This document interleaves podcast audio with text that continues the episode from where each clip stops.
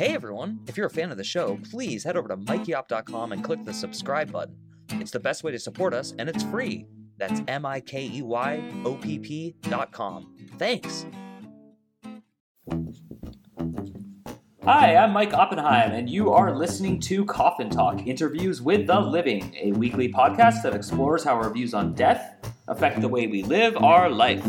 This week, our guest is Serge Prengel. He's a therapist, also the editor of the Active Pause podcast, and the author of the Proactive 12 Steps. Serge, how's it going? Very good, thank you. Very nice to talk to you about this topic. Yeah, we're excited, um, and thank you again for coming on. Uh, we only ask two questions for sure every week on this podcast, but the first one is just if you don't mind, can you tell us uh, where you grew up, how old you are, and what generation, if any, you consider yourself a member of? Okay. Um, so I grew up in different places, um, much of it in France. And I came to uh, New York City, the New York City area, uh, where I've lived uh, all my adult life. I'm a member of the baby boomer generation. Uh, I'm 69 years old. Perfect. Awesome. Cool. And so, how old were you when you came to New York? About 18? Uh, 20. 20. Okay. And uh, when did you become a therapist? I became a therapist about 30 years ago. Cool. And so I, am curious just to kind of pick your brain about uh, therapy before we get into the topic of death. So I, am kind of curious, uh, as a therapist, how much does that change your uh, philosophy, like your overall philosophy of life? So, as a therapist, um, I am very engaged with what it is that people think and feel about their lives, how they experience the challenges they have.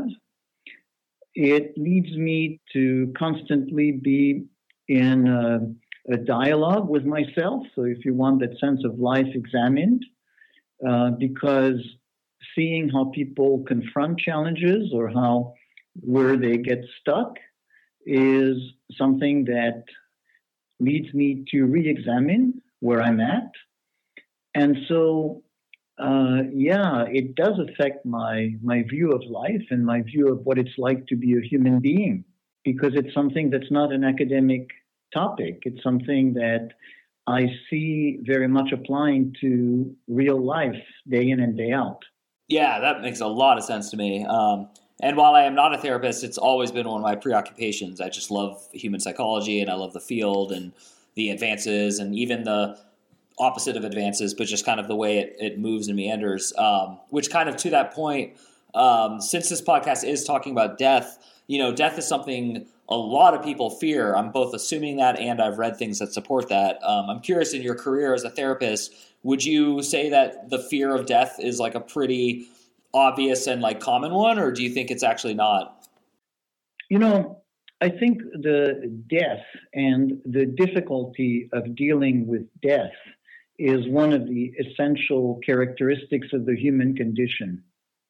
Then, how we deal with it is sometimes in a conscious way in terms of orienting how we do uh, the decisions we make in terms of how we deal with our life, or how we deal with it by avoiding the issue, or or or uh, you know. But whether it's dealt with or not, whether it's something we are uh, explicitly scared of or not um, is really something that is impossible to to avoid. You know, that's a very essential part of being a human being.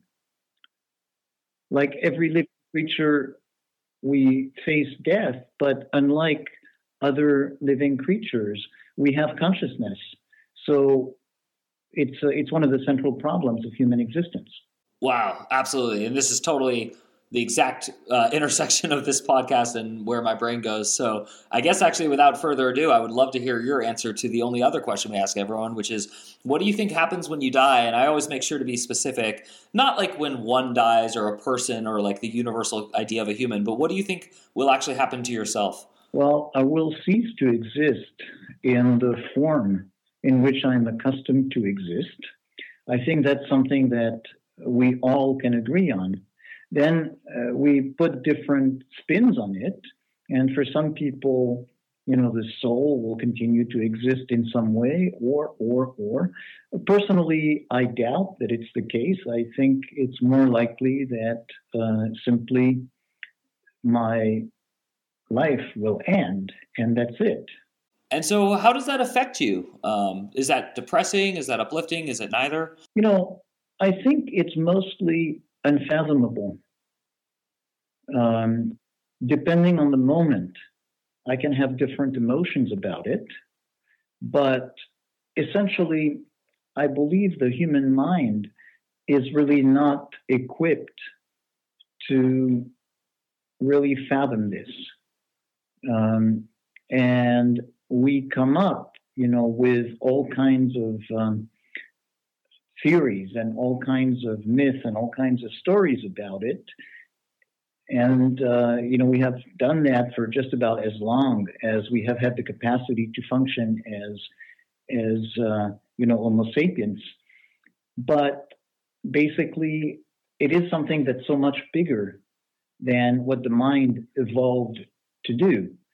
Our mind essentially evolved to help us function as hunter gatherers uh, and function uh, dealing with everyday realities of um, uh, how we're going to be fed, how we're going to avoid being somebody else's food, uh, how to find shelter, how to to plan some things that are relatively manageable to plan. But we don't have the equipment to really deal with such large questions, which is why you know we find we have such difficulty really staying with it. That's fascinating. I have about 10 questions I want to ask you, and I'm not going to remember all of them. I try to take notes, but I think the most important one to ask right now would be um, so, if our human minds evolved to help us hunt and gather, but now we have like mental illness as a pretty widespread issue in modern culture. Is that a bioevolutionary product? Like, is the ability to be depressed, is the ability to have ennui something that like evolved in us, or is that something that was always there, do you think? Well, we have what evolved in us is the nervous system that enabled us to face the threats of the conditions under which we evolved. So, uh, you know, we basically developed to deal with very concrete threats, very concrete opportunities. Um, we actually changed the world in a much faster time than evolution, at the scale of evolution. So we remained, we remain, we have the same, you know, nervous system that we had way back when. But meanwhile, we changed the world totally. The world in which we function, you know, in civilization, is vastly different. And when I say in civilization, I don't just mean in 2022. You know, it goes back thousands of years as we lived in civilizations for a few thousand years, which is a lot of time for us, but in very small time, you know, on the scale of evolution. We function, you know, for instance, what is very different is that in a state of nature, if there is a threat, uh, the nervous system responses of fight and flight are usually very appropriate. But under a civilized situation, it's not something that you can use very often. Um, you know, if you have a problem with your boss at work, it's generally not a good idea to punch them in the face or to slam the door and run away. You know, so as a result, we have a tremendous amount of pent up energy that is released by the evolutionary mechanism of fight or flight that simply cannot find an outlet. And so, you know, now you may wonder how it's related to your question about depression, for instance, anxiety. It's that all that energy has no place to go and has no place to uh, find an outlet for. And so basically, it's running on empty. So, just the same way as if you have your car and um, you don't have the gear on, but you keep pressing on the gas pedal, you know, and uh, and so or say you have the gas pedal on and you have the brake on you know any kind of analogy in which you're not moving but there's tremendous amount of energy that is churning. And so that then uh, you know creates you know is in large part what we experience as anxiety or depression when for instance we can't use the energy and so there is that sense of the nervous system circuit you know shifts to the part that says all resistance is futile you know which in the state of nature happens when actually all resistance is futile but to us happens pretty pretty often because you know we cannot use fight or flight. And so we engage into that collapsed, you know, freeze circuit, which is a very natural circuit, which was a circuit of last resort. But that's how then we experience the world. Wow. Okay. Yeah, I think you're you're making a great case, and uh, you know, I know arguments here, and I definitely like your approach to everything. You you sound very um, calm and meditative and reflective of like all of these things. And so I'm kind of curious on a personal level. Um, are are you religious? Were you ever religious? And and does that ever come into your life when you deal with these kind of things? You know, I'm not religious, but I believe that the sense of um, the experience that people put under the name of God is an experience that is part of the human mind. So, um, you know, to to take an agnostic position, I don't take a position on whether or not there is such a thing as God, but whether God created us to have the experience of God or whether we evolved to have the experience. I think it's part of being human to have an experience of something larger. And so uh, I believe it is quite possible to have that experience without having a set of dogma or a specific religion to apply it to. Wow, that's that's really cool. Um, so if a patient comes to you and they're depressed and your your hunch, your gut feeling, or just like the diagnosis you want to give is that the religion itself is what's causing their depression. Is that has that ever happened? And if it does happen, is there like an ethical concern on your part? Like how how much as a therapist are you supposed to quote unquote interfere with that? So it's generally not a good idea to start arguing with a client about their beliefs because essentially, if you do that, you put yourself in a position where um, you are more um, attached in a way to your set of beliefs than to understanding the client and helping the client find a way out of their issues, you know, through their resources. So the general idea is to to help people uh, understand better how they function and um, find what it is that gives them strength and ability to overcome challenges uh, so that they're able to find a way to overcome them in a way that is meaningful to them. So I have no problem, for instance, if a client is deeply religious, it's not my place to say, oh, by the way, I don't believe in religion. Okay, good. Yeah. I mean, this is great. I'm really learning a lot about like what I'm interested in as far as the intersection of theology, philosophy, religion, and, and of course, uh, psychology and psychiatry. Um, do you have concerns for the overall culture of the year 2022 what with like a pandemic isolation um, a lot of activism that points fingers and you know just all sorts of like things uh, about mental illness and mental health. Are you concerned? Do you think this is like a great time for humanity that we're actually finally digging into this brain and, and how it affects us? I think it's a really very very challenging time very scary time. You know, we can find analogies at different periods uh, where, for instance, if you take the divisiveness, we can say, oh, well, uh, we have been through a period of civil war. So, you know, this is not unusual. This has happened. It's not just the only time. Um, if you take the pandemic, you can say there has been periods of, uh, you know, other pandemics like the flu. There can be, there was, um, uh, you know, throughout history, there have been great uh, epidemics of plague. You know, there's a black plague in the 14th century. So we can find ways in which things have happened before. Um, you know, the possible end of the world as we know it through climate change is a little bit more chancy to find, uh, you know, some other circumstances to it. But there have been plenty of civilizations that died uh, through basically ignoring environmental constraints. Uh, and so uh, each in, in each one of these cases, we can say we've been, you know, as a species, we've been there before. However, there is a very, you know, daunting reality that this time may be for good. You know that um, um, we may be uh, figuring out, you know, getting into a time where we're, we don't have the answers as a species, as a whole, as a, as a, as you know, as humanity, um, that we are not able to confront, you know, the challenges. And I don't know. It is scary. Yeah, and then so kind of along those lines, because I did ask you about fear, and I asked you about the fear of death, and then I asked you about your opinion of what happens when you die.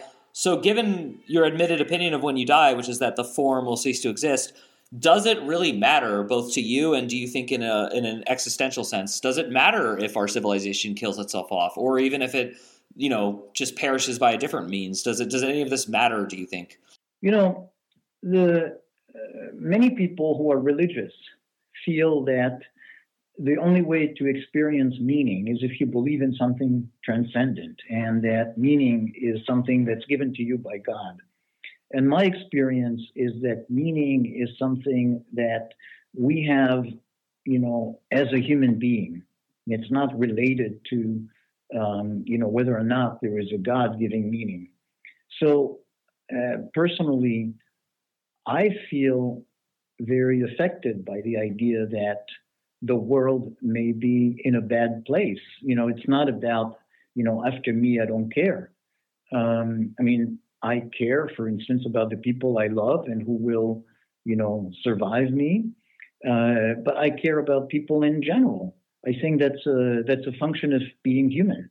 I, this is to me very related. It might seem like a little bit of a jump to you, but since you did grow up in France and then you moved to America when you were 20, oh, and I think I should mention that I was an English language teacher to um, people from other countries for about seven or eight years. So I spent a lot of time talking about cross cultural communication, and I taught a lot of French people as well as other people from different parts of Europe and the rest of the world. Um, so I'm curious, you spent five sevenths of your life in America and two sevenths in France, so I would consider you somewhat of an expert on both cultures. Do you think, um, culturally speaking, that either culture has a, a leg up or a leg down on the other one when it comes to death? Like, do you think they view death differently? No. I mean, I think people individually people view death differently.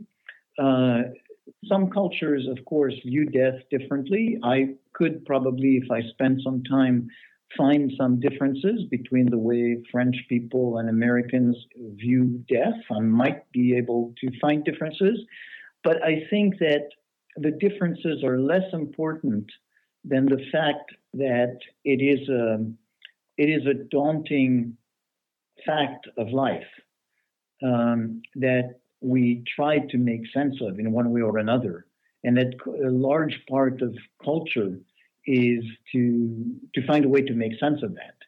You know, and some of the other things, the big things we try to make sense of is how we are both intelligent in a you know in a in a traditional sense, which means cognitive, logical, whatever, uh, conscious, but also have characteristics of an animal nature, you know, if you want to use that dichotomy. So these are kind of big things that essentially no culture has ever fully integrated. We come to ways to to deal with it or to avoid the issue.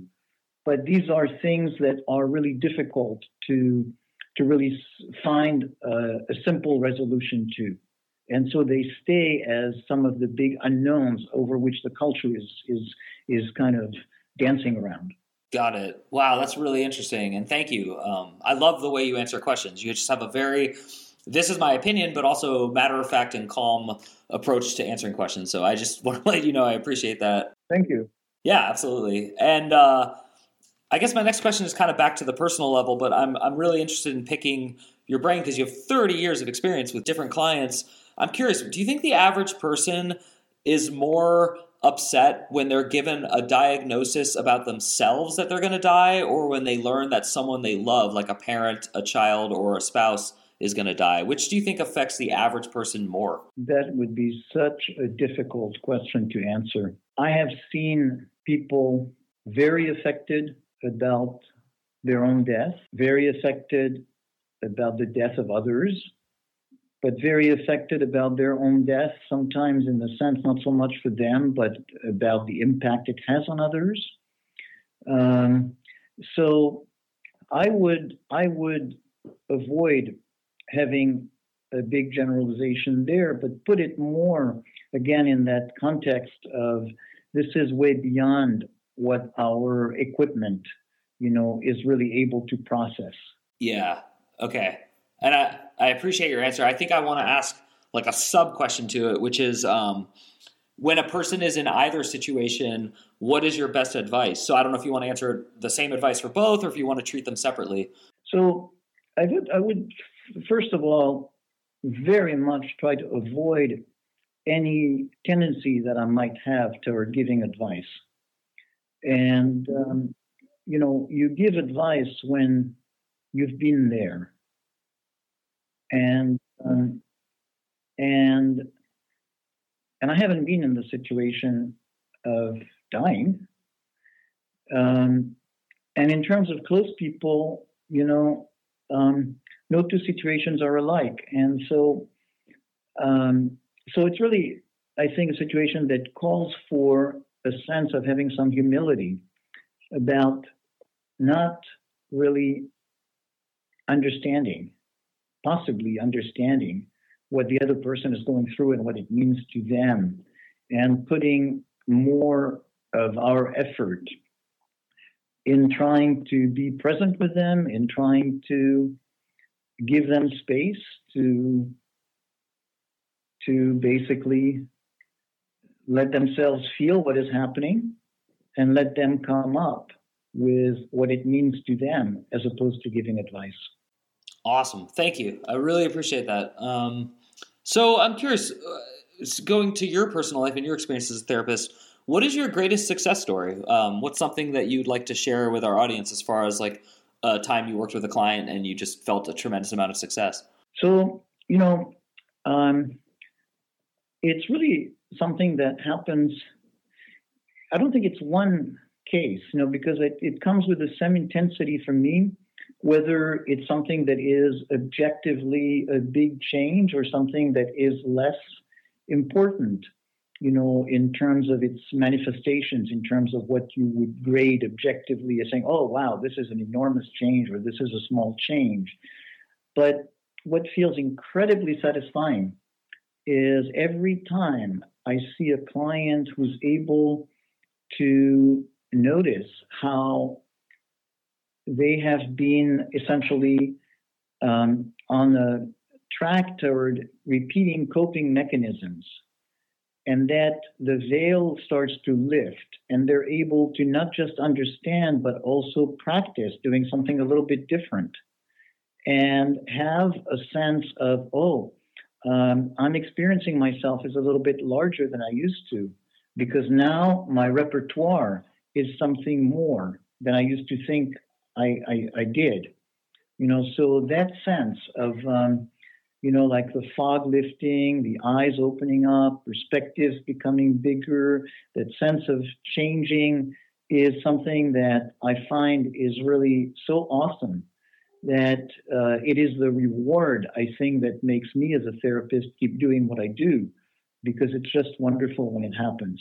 That was a very profound answer. Thank you. I, am it's such a pleasure to hear that. Um, and so, I actually, I think the most natural question I'd want to ask you is, what has been your greatest um, shift in perspective? Like, so you spoke about how witnessing it in another is so wonderful. What What do you think has been your greatest one? So for me, it's similar. You know, it's um, um, it's not you know, oh, there is one thing because that is a change that is so quote important compared to others.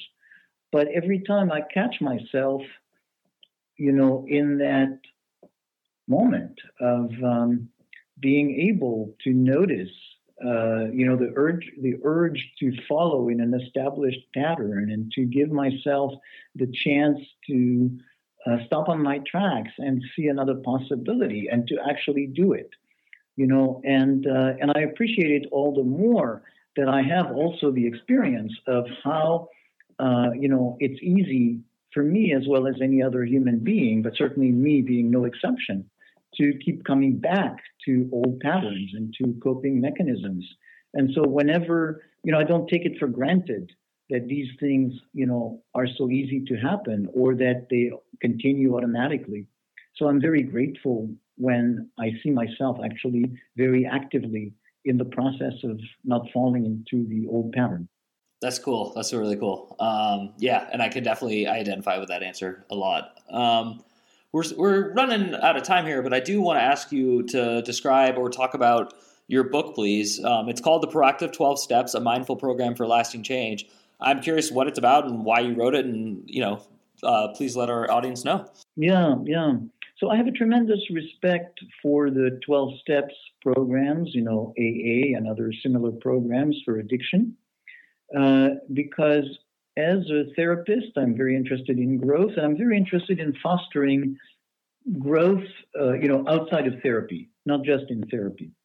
And what happens when people follow a path that helps them overcome what I described, you know, the tendency to go to a coping mechanism as opposed to doing something that is more functional.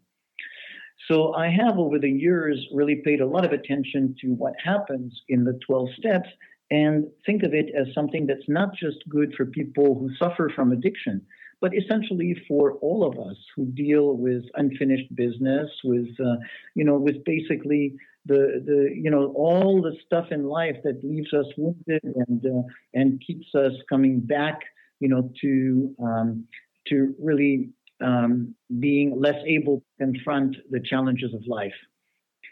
And so, what I have done is describe this path, follow generally the sense of the, the, the 12 steps of AA, but describe it in a way that's much, much more precise, much more mindful, much more proactive in order to outline what it is to do uh, that helps you deal with this kind of stuckness and overcome it and able to do lasting change. Yeah. That's great. That's really cool. And it's kind of funny to me because we were talking about religion and everything else, and AA is famously religious to some people and famously secretly religious to others. That's one of the that's one of the points in the book is actually um, I do not, you know, I think what happens is um, the notion of God uh, prevents people from seeing the really how much the work that's involved is personal work. So, you know, and, and I think ultimately AA, you know, with all this language of God, you know, if AA believe, was only founded on the idea of God, they would say pray and don't do anything else and you'll be okay. But actually, the reason there's 12 steps is because, you know, uh, the notion of God maybe gives people a sense that God is going to do all the work but they have to do the work in order to get better. And so by avoiding talking about God and talking about the specifics that you have to what you have to do, that's why I call it the proactive 12 steps because I want to really focus people on here's what you need to do and when you do it, then you'll see the growth. It's not about praying or it's not about, you know, letting it happen to you. It's not a mystical process. It's a process of mindful and proactive change. Wow, that's really cool, and I can hear the passion in your answers. So it's, awesome to hear that you've spent so much time. You've done, you know, what I consider field work, and you've written this awesome book. Um, so I, I, definitely am appreciative of what you're doing for people and for humanity. Um, and so on that note, I always give my guests the last uh, question, which is just kind of, what do you want to say to people? You know, this is a wide audience of different varied people, so you have the floor. So, what I want to tell people is, um, you know, the two words active pause. That, you know, the process to me about overcoming the difficulties, as I've described in the process of the proactive 12 steps, but also uh, of dealing with reactivity, dealing with strong fears, including the fear of death and the uh, you know, the, the older question that paralyzes us is really to train ourselves to take an active pause.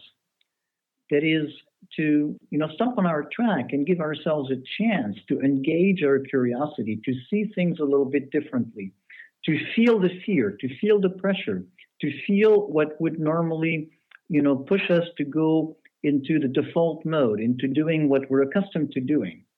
But to hold it just a little bit, to give ourselves a chance to see something a little bit different. And, and so I want to encourage people to do that and just take take a minute a day, take a minute in the morning and a minute in the in the evening. Just take a moment where you just pause and you give yourself a chance to see what happens when you take that moment of pause and you give yourself a chance to see what's really happening inside and how something new might be emerging. Wow, that was awesome. That was as deep and profound, uh, which I've come to kind of expect from your answers. So, thank you again, Serge Prengel, for helping us put another nail in the coffin. Uh, to our audience, please check the notes for the podcast, and you'll see a link to uh, his stuff and his book and all that. And again, to everyone listening at home, uh, the number one way to support our podcast is just to subscribe. So uh, thank you to those of you who have, and thank you to those of you who will. And as always, my name is Mike Oppenheim. This is the Coffin Talk podcast, and we will see you soon.